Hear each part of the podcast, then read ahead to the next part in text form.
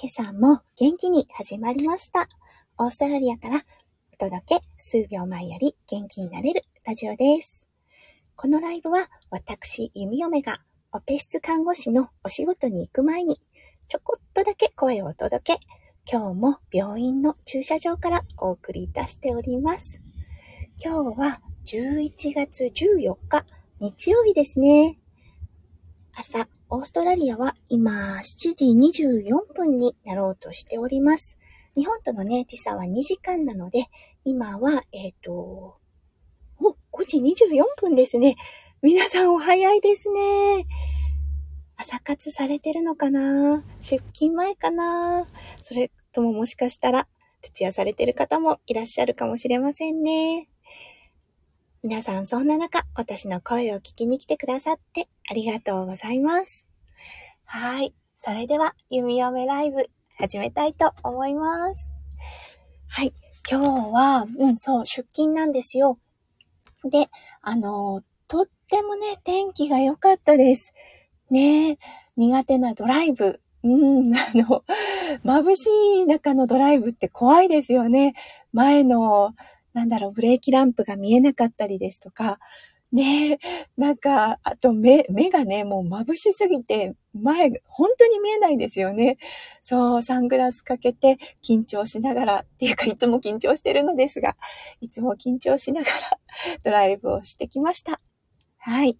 今日は日曜出勤っていうことで、今日はね、うんと、整形外科の方の緊急オペ室に入ります。はい。うん、2週間前もそうだったかな？確か。うん。なので今日は多分ね、うん、スケボーで骨折してしまったことか。あとは何だろうな。ね、あの、バスルームです。滑ってしまって、腰を折ってしまったおばあちゃん、おじいちゃんとかのお世話になると思います。うん。今日もね、笑顔で、笑顔で看護をしたいと思っています。はい。昨日はですね、弓嫁初コラボをさせていただきました。山中淳一さん、プロポーズプロデューサーさんなんですが、その方にあのコラボご招待していただいて、弓嫁初コラボデビューをいたしました。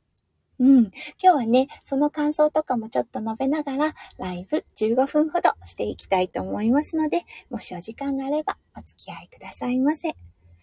はい。そうなんですよね。コラボ。やっぱり緊張しますよね。自分で収録するって、収録して、編集してっていう作業ができないので、もうやっぱぶっつけ本番じゃないですか。ドキドキですよね。そしてね、山中さんのスタイル、あの、全く質問内容を知らされていなかったんです。なので、当日までねっていうか、そのコラボまでね、どんな質問が出るか全くわからないような状態だったんです。はい。なので、とってもやっぱり緊張はしましたね。うん。でも、もう、あの、読み読み一つだけ決めていたことがあって、とりあえずね、楽しもうと思ってたんです。うん。だってね、緊張、まあ、もちろん、い、適度の緊張ってす、すごく良いと思うんですね。うん。でも、過度の緊張は何も生まないですよね。弓嫁は緊張してしまうと、どうしても噛んでしまいますし、うん。あとね、言いたいことが頭の中真っ白になっちゃって、わかんなくなっちゃったりですとかね。そう。なのでね、うん。なるべく、あの、楽しもうと思いました。そして、楽しんできました。うん。やっぱりね、あの、プロですよね、山中さん。うん。どんどんどんどん質問が出てくる中で、うん、あの、答えやすかったですし、私がちょっとね、意味を、意味をちょっと履き違えてるような答えを出した時も、やっぱりね、ちゃんとこう、その道に戻してくれるっていうのかな。うん。あ、あ、そっかそっか、こういう意味だったんだ、みたいなね。そう、だからね、すごく楽しい時間を過ごし、過ごさせてもらいました。そしてね、あの、ゆみおめの方はコラボに参加っていう形だったので、何人の方が聞いてくださったかちょっと私の方では把握できなかったんですが、コメントをいただいた、あの、コメントをくださった方もたくさんいました。ねえ、もうね、あの、コメントね、見るだけでね、心がね、あったかくなりますよね。あ、が見てくれてるんだ、頑張れる、みたいなね。そう、なのでね、本当にコメントをくださった方々、もう力をいっぱいいただきました。ありがとうございました。はい。そうですね。うん。そう。そうですね。こんな感じで、あの、昨日のコラボは、コラボのお話はちょっと一旦置いといて、今日は弓嫁実はオンコールなんです。うん。オンコールって、日本にも医療関係の方とかだったらあるのかな？うん。あの、そう。うんと、今日のお仕事ですね。弓嫁は8時から4時半までが、あの外科、整形外科の緊急オペ室でお仕事です。その後、一旦お家に帰って、えっ、ー、と、夜の9時からですね、9時から次の日の朝7時までオンコールの、あのデューティーがオンコールのお仕事が入っています。このオンコールってね、あの、待機なんです。うん、待機シフトっていうのかな？うん。なので、夜中ね、あの、オペ室自体は稼働しています。ただ、オペ室、緊急度の高いものが2つ重なった時にですね、うん、オペ室対応できるのが1チームのみなので、その時にオンコールチームが呼ばれるっていう感じなんですね。うん。で、そのオンコール、オンコールに入れるっていうか、オンコールをできる人たちが、病院から20分圏内に住んでる人なんですよね。そう。で、もしね、20分圏内に住んでいない人たちは、オンコールの、あの、シフトが入った時は、近くのモーテルだったりとか、ホテルだったりとかに泊まる感じになります。先生はね、やっぱりあの、優遇対応ができるので、あの、病院にオンコールルームっていうのがあるんですが、看護師たちにはそれがなくって、うん、あの、どちらかというと、やはり、うんと、この病院の周りに宿を取ってっていう感じになります。弓嫁はね、あの、病院まではだいたい車で空いていれば10分、15分かからないくらいなので、電話を受けた時点で、うん、あの、少しだけですが、メイクもする時間もあります。メイクをして、ちょっとコーヒーを飲んで、そっからドライブをして、で、あの、駆けつけるっていう感じになりますね。そう。このオンコールね、あの、皆さんもご想像できると思うんですが、寝れないんです、私は。はい。あの、やっぱりね、緊張度、電話がかかってくるかもしれないなっていう気持ちがすごくあるので、うん、あの、どうしようどうしようみたいな感じになってて、実はね、弓、弓嫁は夢でも見ます。夢でね、電話が鳴ってる夢を見るんです。全然休めてないですよね、体。そう。で、あの、そして、あ、夢だったんだっって思って目が覚めて、で、その後ですね、あの、その後、うんと、スマホを見て、あ、まだ1時だとかね。あ、まだ2時だっていうことを夜中中何度か繰り返します。ねえ。何が恐怖かってね、やっぱりね、聞くんですよ、先輩ナースたちから。うん、あの、昨日オンコールだって知らなくって、スマホのスイッチ切ったままだったとか、スマホベッドに置くの忘れてたとかね。で、朝起きて、あの、スマホを見たときに、病院からの連絡が入ってた、みたいなね。もう恐怖ですよね。だってね、患者さんにしてみれば生きるか死ぬか。もちろんね、あの、そういうことが起こった時に、あの、あの、ホテル、ホテル側じゃないや、うんと、病院側では対処はできます。うん、できるんですよ。なので、患者さんがね、危険にさらされるってことはないのですが、でもね、気持ち的に、なんてことをしたって気持ちになりますよね。そう、だから、やっぱりね、うん、あのオンコールの日は緊張します。そして、オンコールね、やっぱりあの、福利厚生がしっかりしてるなって思うのは、例えばね、呼ばれたとしますよね。朝の4時に、あの、別室の方に呼ばれました。そして、弓嫁、実はですね、次の日、7時からお仕事なんです。次の日っていうのは、えっ、ー、と、今日が日曜日なので、月曜日の朝7時からお仕事なんですね。うん。なので、例えばね、4時に呼ばれました。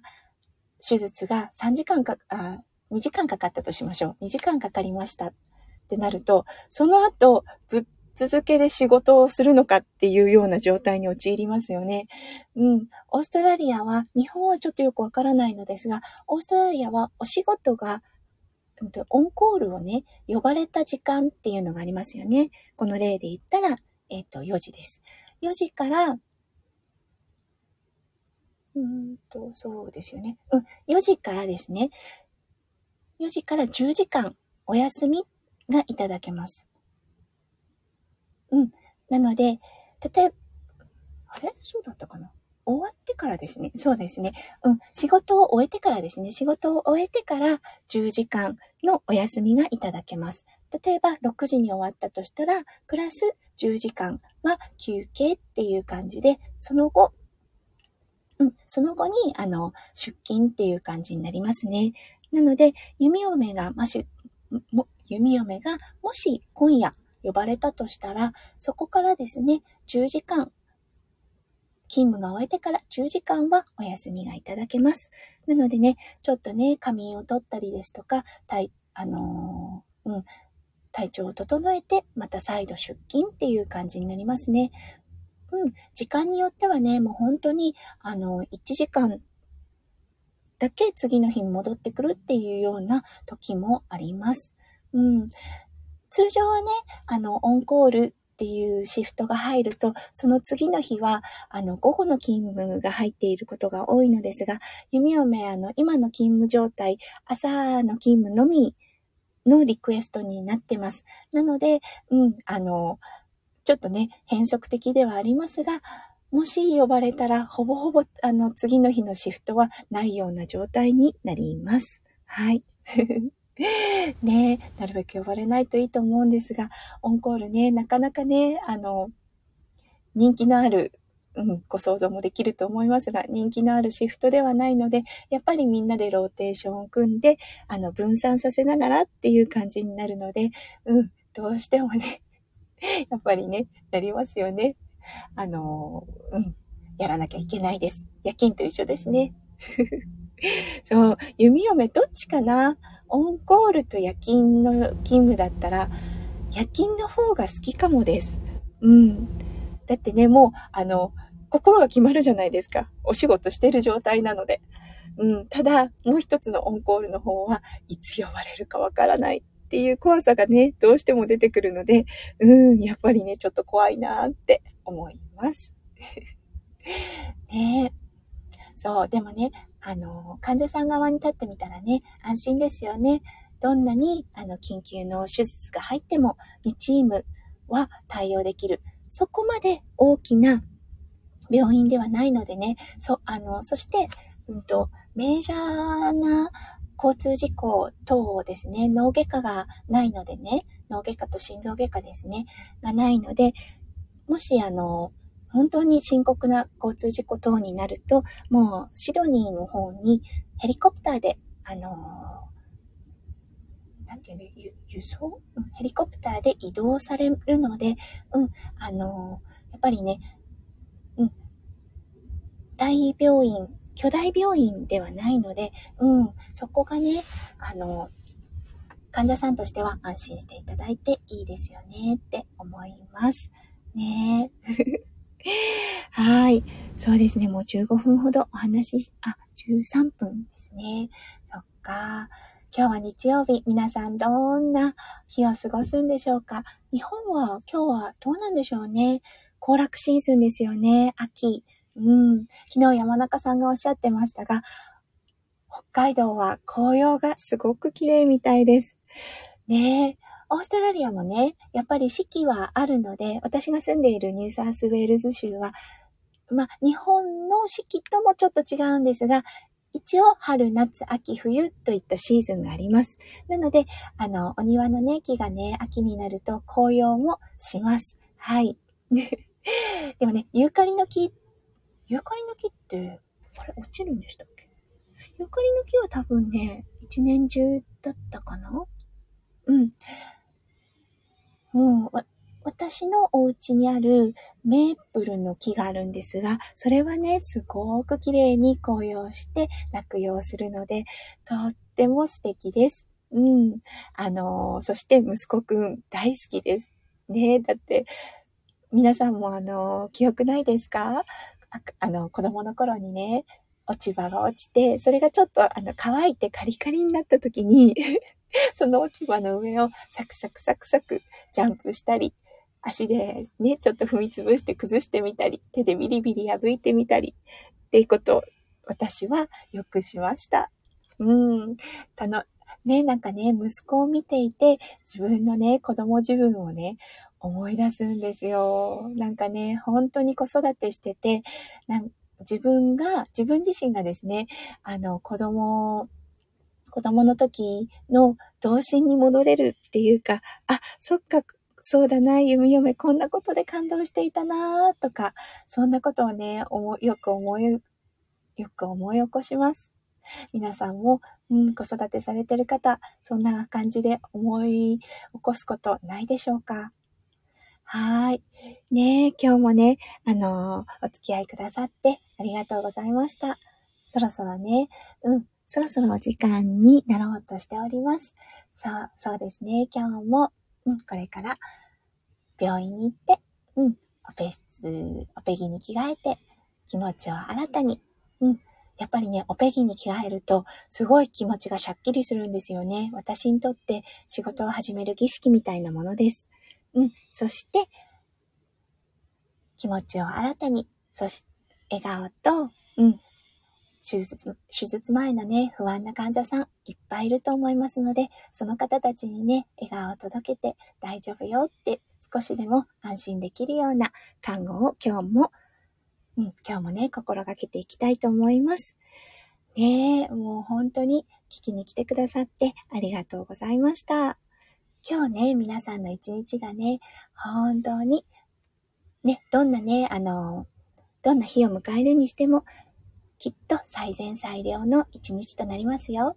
ね。うん。弓を目心からお祈りいたしております。はい。ねあの、すごい、駆け足で来て結構なトピックを話してしまいましたが、ね、聞いてくださった方、ありがとうございました。皆さんの一日がキラキラがいっぱい詰まった素敵な一日になりますよう、弓嫁心からお祈りいたしております。それでは皆さん、ってきます。そして、いってらっしゃい。